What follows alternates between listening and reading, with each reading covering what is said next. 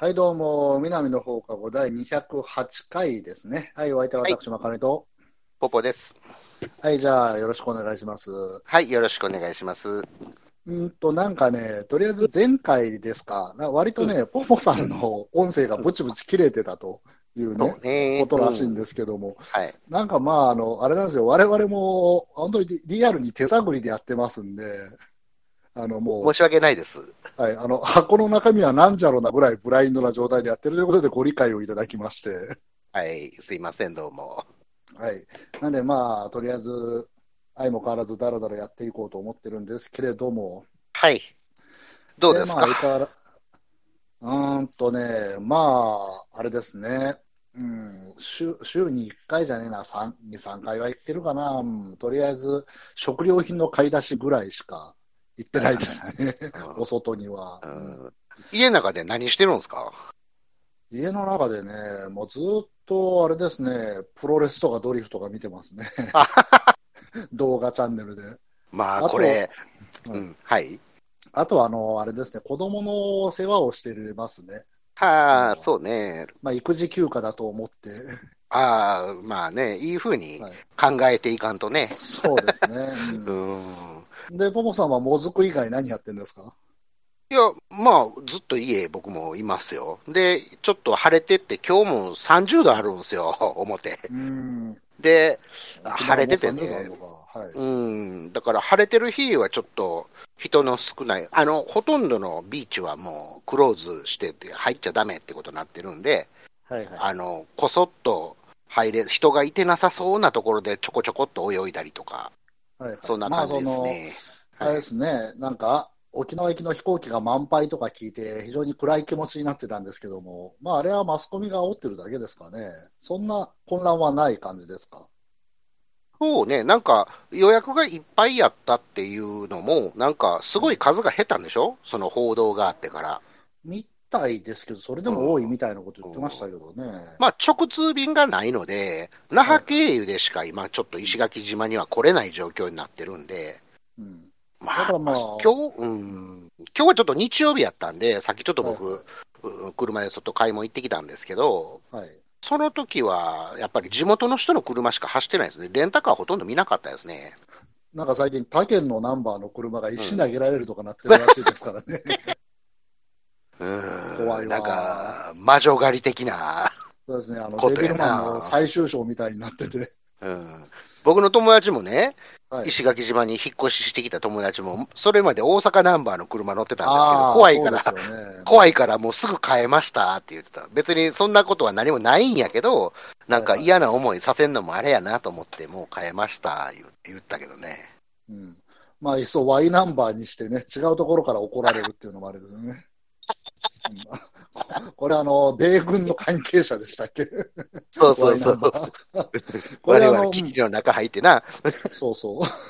バーベキューしてな。そうですね。モンスターエナジー、日本で、日本にまだ売る前に飲んでね、そうや。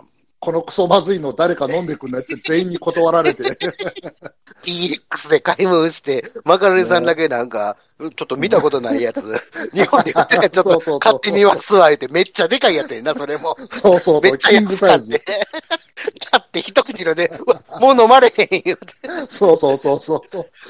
で、あれですよね、その日なんか、通りすがりの、うん、あの、米軍関係の人に、うん、バーベキューやるからお前らも来いよみたいな感じで誘われて、うん、そ本当、本当に行きましたよね。う。うん、行った行った。すげえな、あんなアメリカのホームドラマみたいな展開あるんですね。まあ、あの中はもうアメリカやもんな、完全に。そうですよ。俺も Hey, straw hat をつって見たら、あの、黒人のタフガイがハンバーガー作ってくれて、Thank you, thank you つって。えらいなんか、マカロニさん、向こうの人らと、あの、意気投合してたもんね。そうですね。で、あの、なんか、白人の兵隊でうんポポさんの弟みたいな、ああ、そっくりなやつおってんな。そう、見た目そっくりなやつがいて、しかも、なんでポポさんの方がでかいのかわかんないんですけど、いましたよね。腕相撲しようぜ、とか言って。そうそうそうそう。あの、よくあるね、あえっと、バーベキューやろうぜ、腕相撲やろうぜ、みたいな、うんあの、シャレでやってる、なだぎだけど、ディランみたいなノリなんですよね、マジで。やっぱこいつらアホやなって思って。そうですね。でもあの子まあだからら全員さ、あの、はい飛行機とかの整備やってる子らやからやかかしこばっかりやねんけど、やってることはアホやねん。そうそう、なんかね、飲み終わったカンカンみんな床に叩きつけるんですよね。別れの杯か、やっぱ軍隊違うな、つったら違う、そうじゃないみたいで。あの、やっぱ掃除する人がおるから、ね々みたいにどこもかしこも常になんか自分が綺麗に保たなあかんっていう感覚じゃないのよね。そうなんですよね。で、まあみんな楽しいいい奴らだったんですけど、基地の中でこう車で走ると、やっぱ一番いい場所を抑えられてんなって複雑な気持ちにもなるんですよね。まあ、そうやな。そうなんですよね。うんロケーション最高やもんな。そうなんですよ。だから、なんでしょうね、この、ものすごい、普段考えないことを考えてしまいますね。な。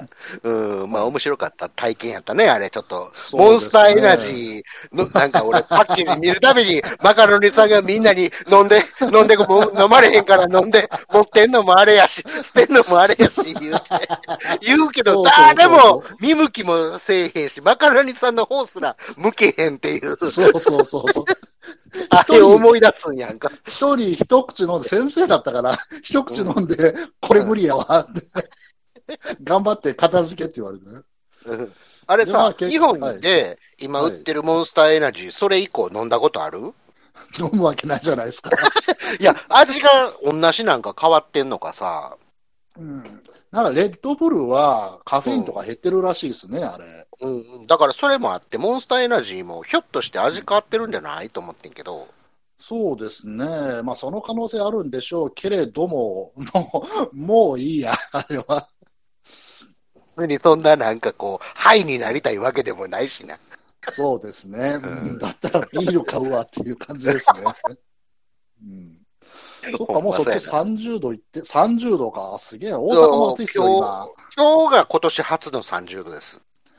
ああ、まあそろそろもう本格的夏支度しなきゃいけないですね。また館林かなんかがまた記録が出た、今年も記録出たとか言って、嘘、嘘、嘘温度をまた自慢し始めてる。ねえ、あの、コンクリートに囲まれたギンギンに熱いところに、あの、測定器を置いてね。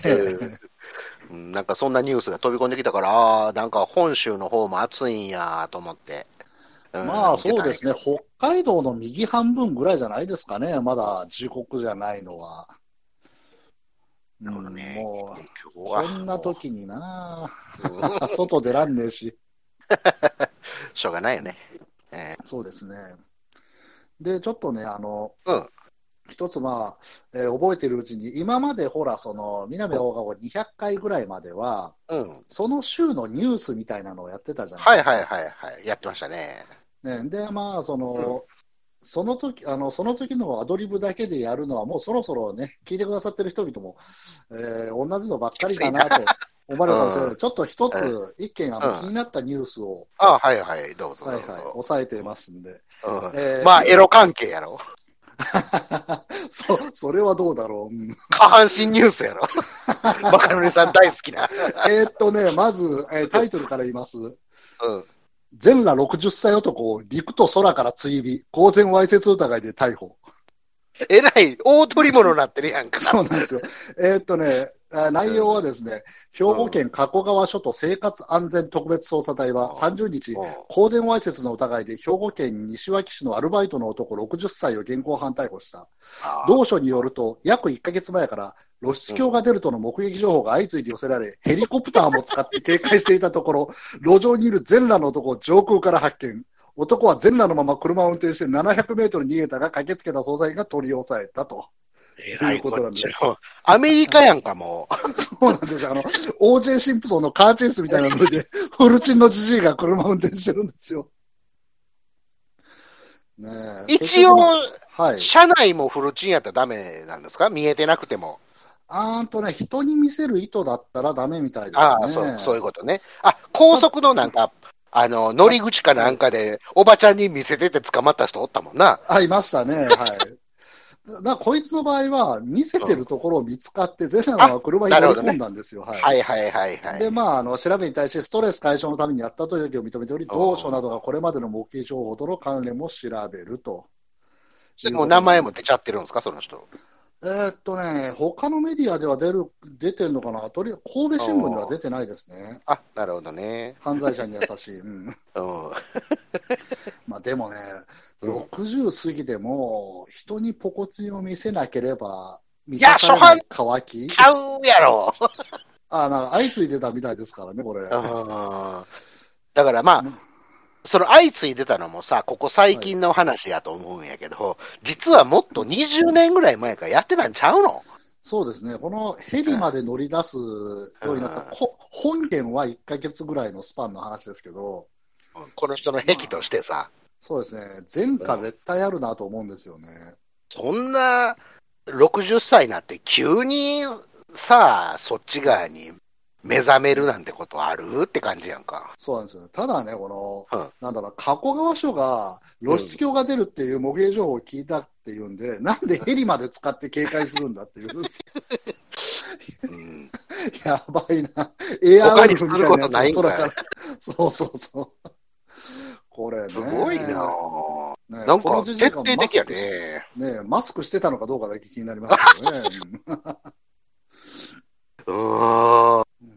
うんこれは、でも、今ね、今うんまあ、そう、なんだ、警察は犯罪捜査みたいなうんものうんに割くリソースが余ってるんですかね、この件を見る限り。まあ平和やもんね、人が外におれへんから。そうですね、なんか、やることないんやろな。ね、ネズミ捕りとかもしてるらしいですけどね、このごあ時世に。ーそうなんや。はい。すごいな。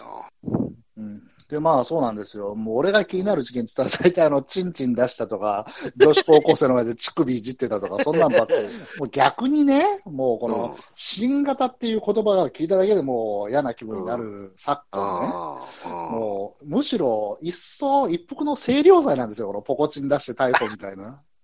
うん、なるほどな。持論、持論を言うと誰も傷ついてないから、これ。トラウマなんかならないでしょ、こんなの。うん。暴論ですけども。うんただまあ、きっちり裁きを受けていただいてね。うんそうね。なんか、あの、ボーダーがあるやんか。この、はいはいこの一線を越えるとダメっていうさ、そのはい一歩手前までの妄想を楽しんだりとか、そうですねっ。ていう部分まではええんやけど、その一線が分かれへん人ってな、もう発達障害やと思うんやんか、俺。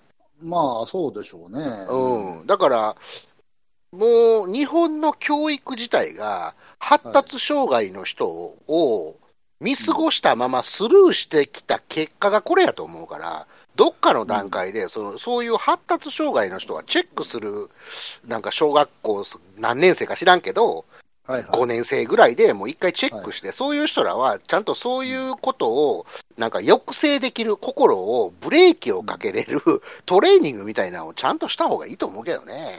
そうですね。うん。うんまあ、まあ、俺も小学校の頃は別にね、うん人前でチンチン出したりとかは、まあ子供だからするじゃないですか。うんうんまあまあ、うん、高校生の時に、あの、うん友達のバンドに混ぜてもらった時にステージでチンチン出したことはありますけども。それはこの前亡くなった遠藤道郎さんへのオマージュなんじゃないの？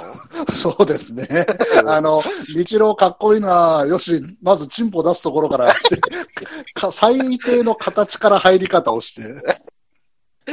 あの、側から入るの、あかんとこから入るっていう。そうそうそうそう。それがパンクだぜみたいな、なんか勘違いな。ギター弾けねえ、歌も歌えねえ、うん、だったら、チンチンなら出せんじゃねえって。これで俺も、道郎と同じっていう、なんか並んだ感みたいなのをそこで満足してしまうっていうな。俺、いや、俺全然そう思ってましたよ、当時は。君も、もやっぱり、チェックを受けるべきやったな。いいかい？チンチンを出したところで、道郎と同じ高みにいるとは思わないでねっていうね。うん誰か一言言うてほしかったよな。そうなんですよね。うん、まあ、そういう。う、俺だってさ、こっち、石垣島で、まあ、普段から観光客の人が来ないところで泳いでるから、誰もいなかったら真っ裸で泳いでますからね、俺。あ、そんな反社会的なことしてるんですか？うん。だからまあ一応ね、あの、ビーチでさ、脱いで入ると、泳いでる時に誰か来る可能性もあるから、そうですね。じゃあ、昆布でこう、前を隠して武田久美子状態になるんですか？武田久美子は貝やんか。いや、あれ、下は昆布ですよ、あれ、確か。あーそうなんや上は貝で。確か。ああ、うんそ、そうなんや。いや、あの、普通に海パン履いたまま入って、誰もいなかったら海の中で脱ぐんです。でつけてるシュノーケルに 引っ掛けて、うん。え、ポコチンを？は海パンを、シュノーケル、シュノーケル。いはい。シュノーケルに海パン引っ掛けて、そのまま泳いでる感じですね。うん。うーんと、やっぱその方が気持ちいいから？全然ちゃうで。ちちょっと魚。に、ちょっとつつかれへんかなっていう恐怖心はあるけど、魚がいっあとあれですあの、急に曲がるときはポコチンをクッてやって、あの、ヨットの舵みたいにして曲がるんでしょフィンやろ、フィン。そうそうそう。フィンのか、フィンのノリで。うん。いや、あのさ、はいうん、これ、俺、たまに友達にこの話すんねんけど、ネットでね、はいはい。はいそのまとめサイトみたいなところで、嘘、嘘で、はいあくまでも嘘やで、これは。嘘やねんけど、肛門を太陽にさらすと、うつが治るっていう、お ううっそうそうな。はい。そうそう、フェイクニュースみたいなのが、まああって、それを見たときに、俺もなんかずっと気になってて、はい。で、俺、そのね、フェイクニュースの中にね、太古から人間は裸で暮らしてたと。で、はい。我々も人類が服を着て肛門を太陽にさらせへんようになってからどれぐらいが経つんやろうみたいなね。ほうほだから一回ちょっと野生に戻るためには肛門を太陽にさらして、こう、そこから太陽のエネルギーを取り入れるべきちゃうかみたいな 説があって、妙になんか俺納得してもうてんやんか。うあの、普通に歩いてて肛門が太陽を向くことがないっていう事実はとりあえず気づかなかったんですが、うんそうやな、そうやな。そうです。下向いてるし、両サイドの肉で隠れてるし。まあそういうふうに作ってある体やもんな。弱点を。そうですね。うん。うんむしろ見せちゃいけない的な。うんでも、まあこう裸で泳いだりとか、その、はい誰もいないビーチで、カーッと照りつける太陽に向けて肛門をピシャーっと向けるみたいな気持ちよさって、やっぱり開放感やな、やっぱり。まあそうですね。うん。まあそれは、なんていうんかな、言い難い、言葉に変え難い気持ちよさはやっぱりそこにはあるなっていうことは実感してるからね。うんうんただ俺は人がおるところではせえへんっていうブレーキだけはちゃんとまだ効いてるから。はいはい。あ、見せたいわけでもないし。そうそう、見せたいわけでもないんです。ただ自分が裸になりたい。はい。うん、家の中では基本裸ですからね。あれを、あれも沖縄だったかな。あの、うんみんなで沖縄行った時、いや、キャンプだったかな。ちょっと忘れたんですけど、みんなでお風呂に入りまして、大浴場ね。うん。ああ、きょっちゃ、いい気持ちだな、つって目開いたら、目の前にポポさんの肛門があった時があったんですよ。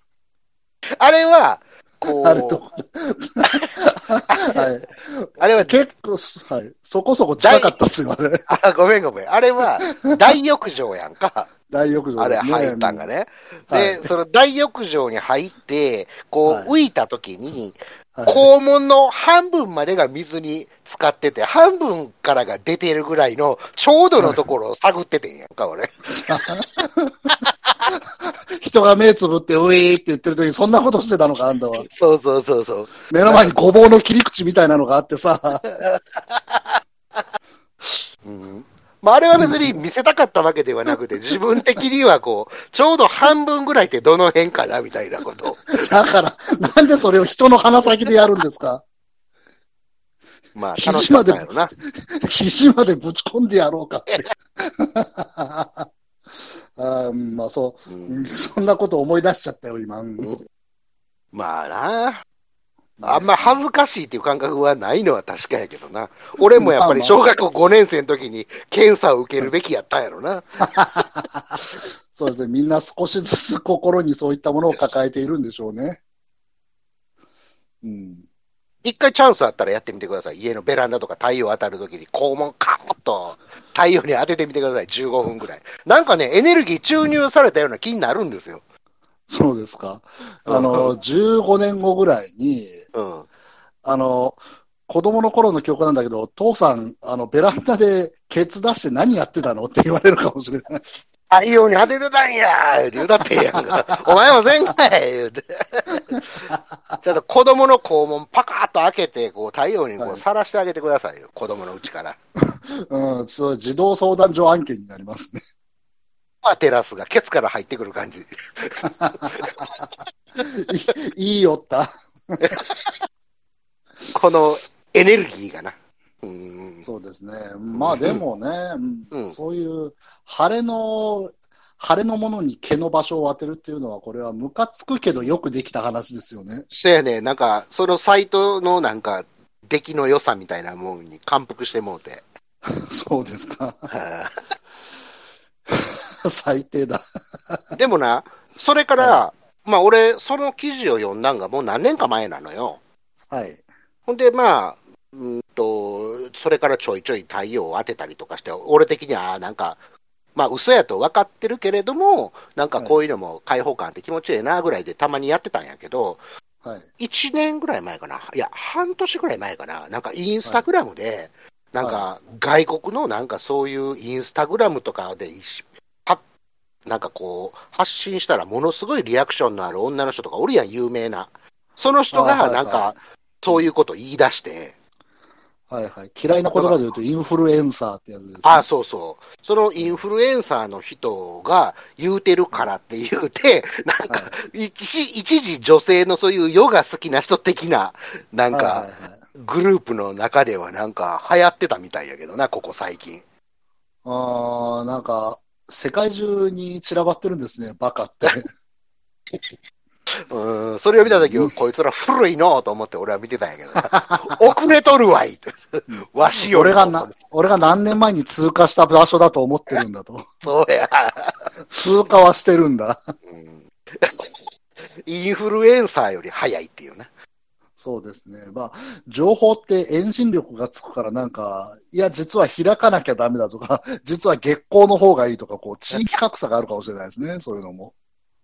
読みも入れてまうわけやな。あ そうそう、つく読みも入れ、アマテラスをも、天つかみ、国つかみのね、この、うん。ケツつかみで。股間が田力をみたいな、そういうね。うんば、バチ当たるな。まあ、あら、なんか、割とブチブチ切れてますね、今回も。あああ、やっぱり切れてる？そうっすね。うんなんやろうな。これヘッドセット。あのね、先週はね、俺はい USB、パソコンから USB ハブにつないでて、その USB ハブに挿してたんですね、もともと本来は。ところがもう、あの、ちょっと、えっ、と、みんなで宅飲みとかするのにカメラつけようってなったじゃないですか。だから USB ハブが足らんから、その USB ハブにもう一個 USB ハブつけたんですよ。はいはい。うん。ほんで、そこからやったから、なんかこう、電波のあれがあって、ブチブチなってんのかなと思って。うん。ほんで、今回はその元の USB ハブの方に、このヘッドセットをつけたんですね。だからちょっとマシになったかなと思ったけど、やっぱりブチブチしてますか？なんか申し訳ないな。そうですね。いや、まあ、別にその辺は、うん味ってことで一つね。え、え、AM ラジオだと思っていただいてね。うんうんあれで、あれですよ、あの、ボボさんがね、うんサイキック青年団聞くのに、あれでしょ、あの、うん車乗って橋の下行かなきゃ電波入んなかったんでしょ、昔。あー、あれはサイキックじゃないよ。あ、サイキックじゃないあの何でしたっけ、うんあの、深夜のバカ力。あ、深夜、あ、伊集院光のね。伊集院光の。あれ東京の TBS の番組で大阪はネットしてなかったんですよ。あ、そうなんですか。そう、だから大阪で聞こうと思ったら、そのはい TBS に,、に合わして、そのまま街を走りながら、どこが電波入るかを探るかしかなかったんですよ。アナログだなうん。で、結局なんだけど、大和川にかかってる橋の下が一番ベストだったって。橋の上。上か。うん。だからちょうどね、電波ってうまいことを、こう、上へ上がって、また、おはい上でなんかどっかの電波帯で反射されて、降りてきて、地表はね、あの、電波す吸ってしまうんですよ。でも水の上って電波弾くんですね。アナログの極みだな。うん。だから、その川の上っていうのが、実はものすごい電波入るんですよ。ほで、大阪中のいろんな橋の上で、俺、伊集院のラジオがもう聞きたくて聞きたくて、もう20年前の話ですよね、これって。う。そうですね。うん。俺もあれですね、あの、別に聞きたくて聞いてたわけじゃないですけども、友達の阿久津くんの家だにいると、なぜか、あの、ロシア語のオウムの放送が入るんですよね。自分の部屋じゃダメだけども、阿久津くんの家でだけなぜかロシア語の放送が入るんですよね。なんだろう、なんか、まずい人でも同じマンションに住んでたのかな。なんかそういう電波を増幅させるなんか持ってあったんちゃう？ね、大阪もね、あの、市営住宅の中国人がよいっぱい住んでる市営住宅って、化け物みたいなパラボラアンテナいっぱいついてるんですよ。なんか違法電波で本国のあれこれを受信してるらしいんですけど、怖いね、なんか。そう、ヤタとかその辺のね、あの、やばいですよ、うん文あの、えー中国人エリア。ちょっとそう引くぐらい巨大なのが。やたに中国人エリアがあるっていうこと自体俺知らんもんね。うん、あのヤタの辺だったと思うんですよね。うん。まあ、なんでしょうマカロさんの住んでる近所じゃないですか。そうですね。うんだからちょっとなんかね、チャイニーズって無茶する印象があるじゃないですか。うんだからまあちょっと怖いななんて。感覚がもう我々とは違うからね。そうですね。うん。まああの、新宿ザメでもありましたけども、日本の犯罪者は銃を向けたら、て、て、あのね、ホールドアップして、あの、いかにこう、罪を軽くするかを考えるけど、向こうの奴らが襲いかかってきて、こっちを殺そうとするって。ねなんだかな。怖い怖いもそうですね。まあ、う。沖縄もね、最近はちょっとね、うん、あの、ナイナイチャーじゃねえや、うつ、なんつうんだっけ、まあいいや、あの、しヤマトンチュウが、だけじゃなくて、様々なチュウが住んでて、ちょっとね、いろいろとおっかないことになってますけども、そうね、うん、まあこれ、アフターコロナって世の中がもう変わることはもう間違いないからね、システム自体がもうどんどん変わっていくやろうから、こう、それに、まあなんかこう、あんまり先駆けて動くのもちょっとあれやし、まあ、うまいこと対応していかなあかんなって感じやね。そうですうね。んまず脱中国戦闘も無理でしょう。共産党なくなるでしょうね。そうですね。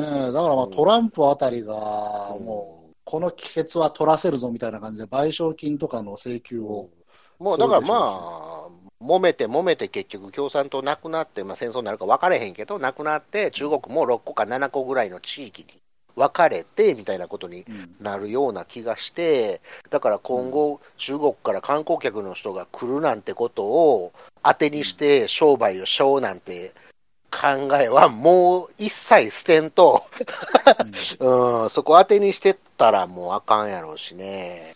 とりあえずまあそうなると黒門市場が半分ぐらい 召されることになりますね。まあ、召されたらええんちゃう？そうですね。うん。じゃあ、あーとりあえずまああれですね。ポポさんの、じゃあさ、そういえばあの前に言ってたポポさんのこのうん昔話のちょっっとじゃあ触りぐらいああ、そうね。やっていただいていいですかね。うんあとまあ10分ぐらいだけど。うん、まあ、昔ね、その、はい夜遊びするって言ったらディスコやったわけですよね、時代の最先端は。そうですね。これはえっと、80年代、70年代？70年代後半から、はもう、まあ言うたら、もう、そういう安保とかも、そういうことでにもう負けて若者の、なんていう、パワーの行き場所がもうなくなって、もう実もうはそんなん安保よりチンポだぜみたいな。そうそうそう。もうなんかどんどんなんか、その、うーんと、戦いに敗れた人たちとか、その、行き場のない、うん、モチベーションみたいなものを発散するみたいになったりとか、まあ、不良の遊び場とか、夜遊ぶって言ったら、まあ、ディスコやったわけですよ。ディスコで、そこに。うはいん。まあ、そこにディスコの、まあ、文化が、ね、はいまあ、花開いていくんやけど、はいはい。んで、まあ、アメリカから入ってくる最新の音楽とか、まあ、そういうことも含めて、そこから文化が広がって、ファッションも広がってみたいなことになっていくんやけど、その、まあ、ディスコで遊ぶ以外の遊び方っていうと、当時なかった、店がまず、夜中開いてる店なんて当時はなかったわけですよ。まあ、スナックぐらいしかないですもんね。うん。まあ、スナックも1時で閉まるみたいな感じで、あ朝までやってるって言ったら深夜喫茶しかなかった。はいはいはいはい。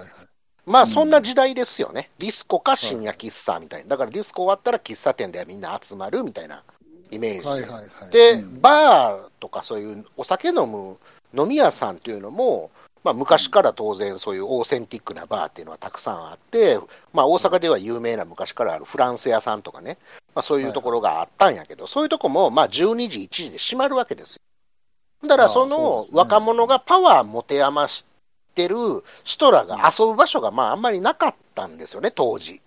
はいはい。で、そのディスコで遊んでた連中が、とか、その若者が、なんかこう、当時ね、その、スナックをちょっとやれへんかって、金岡さんっていう人がおるんですよ。はいはい。金岡さんっていう人が、か、叶うね、口へに十って書いて、叶うはいはいはい。感じの。に、可能制岡ね作のかなね。はい、そうそうそうそう。ダミー人形オスカーの。よりによって、はい。うん、はい岡さんね。その、うん、金岡さんっていう人が、まあ、スナックやれへんか、当時大学生やったんですけど、金岡さんが。はいで、スナックやれへんかって言って、俺、なんかその知り合いが持ってるビルの地下にはい。ある店舗でスナックちょっと任すからやってって言われて、それはいくつの時ですか？それ大学生やから多分、いやいや、俺はそういうのまだ小学生の時とかやで。はいはい。まだ全然時代的に、俺はまだ参加してないもん、俺らより大先輩の世代なんやけど、まあ、うんそのし大学生の人がスナックやってって言われたんやけど、まあ、スナックやりながらも、なんかやってるうちにどんどんバーみたいになっていて、遊び人が集まるようになってきて、っていうのが石の花っていうバーなんですよ。石の花、はいはい。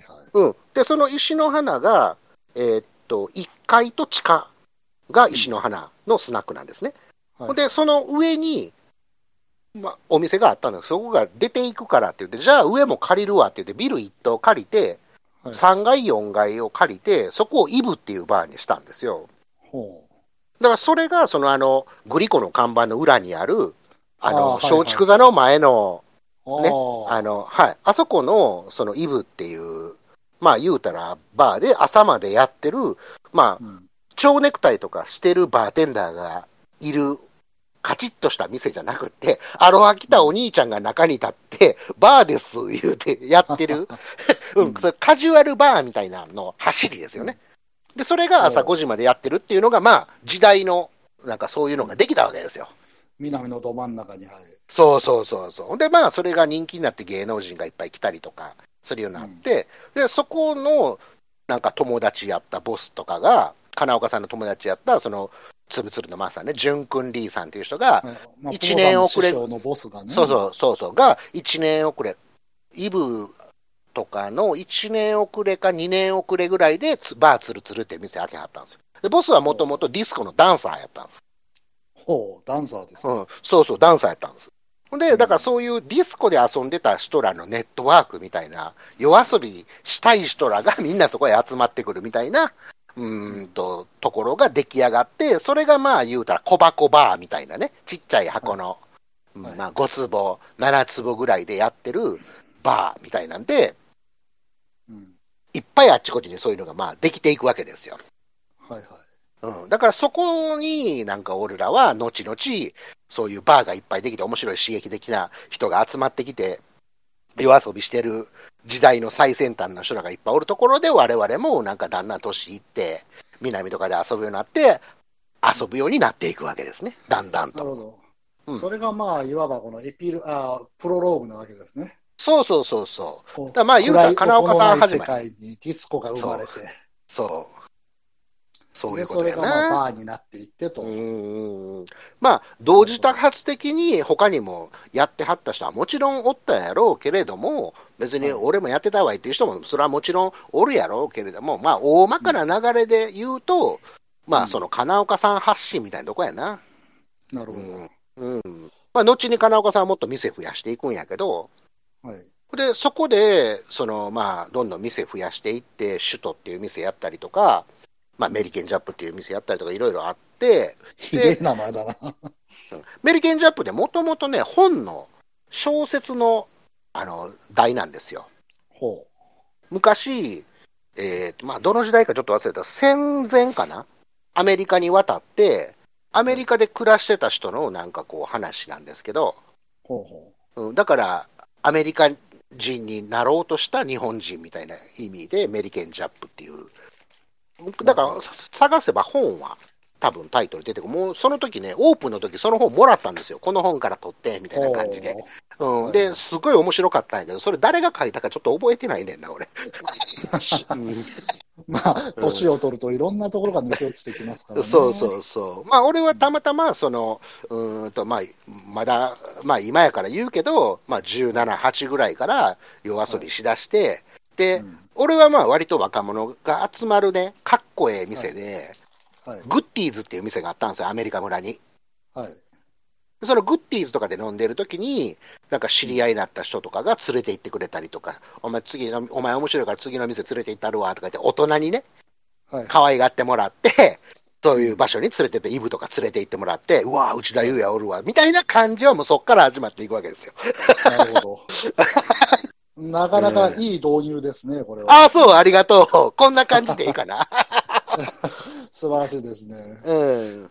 じゃあまあ次回はその、これを入り口にそのあたりの話をもう、じゃあもう次それでいきますか、まるまるもまあまあ、できたらね、なんかあんう。まり。尺があればね。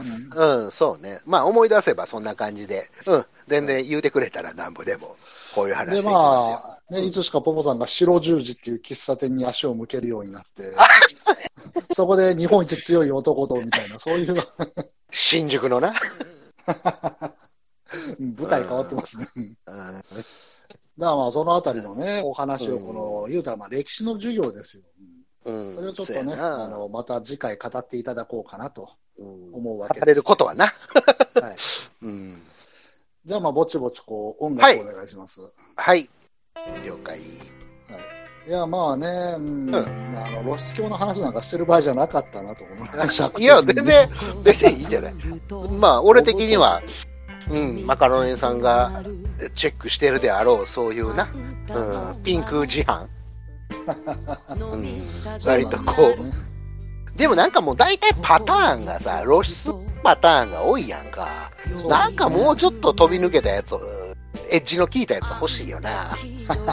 そう。だから困るのがね、友達の奥さんとたまにうん友達ん家遊びに行った時お会いしたら、あの、あれからどんな事件がありましたかって聞かれるんですよね。そっちの下半身事案。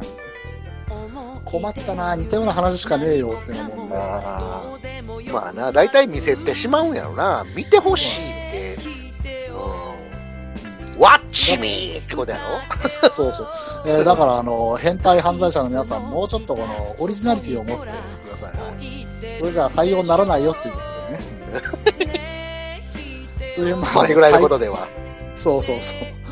あのーさはなんとか、吹雪じゃないわ。なんかすごいかっこいい名前の女の人おったやん、つつもたせの。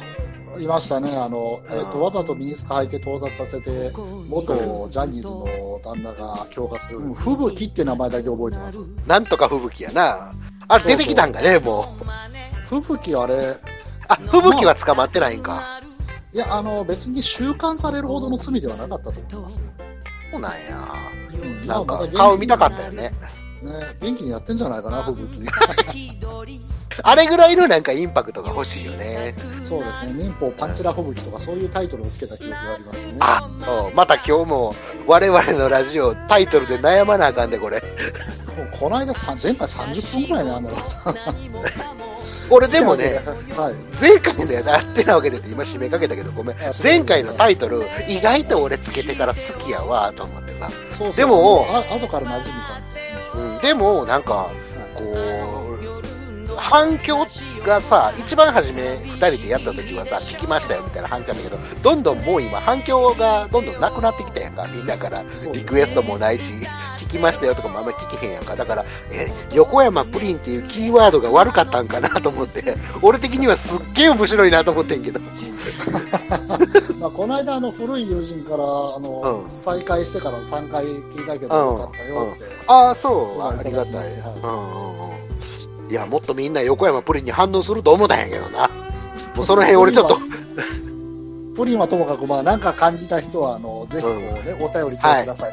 あなたの声が、えー寿命に直結します。ラジオの。はいというわけで、お相手は私、わかると。ポポでした。はい、じゃあまた。はでした。